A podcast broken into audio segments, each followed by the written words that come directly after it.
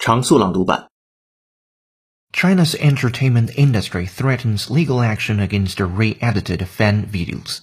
China's online video platforms, normally at loggerheads as they battle for market share, have come together to condemn those who use their content for unauthorized highlight clips, synopsis, and reaction reels, emergent formats that are becoming increasingly popular among the country's young viewers.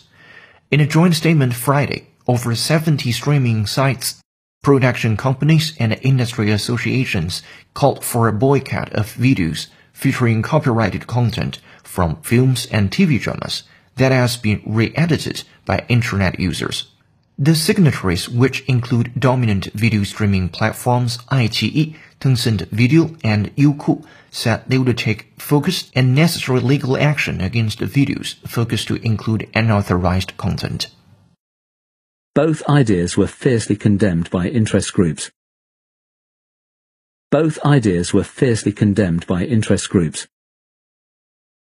Embracing emergent technology is not without risk, but those who take the chance now have the most to gain. Embracing emergent technology is not without risk, but those who take the chance now have the most to gain.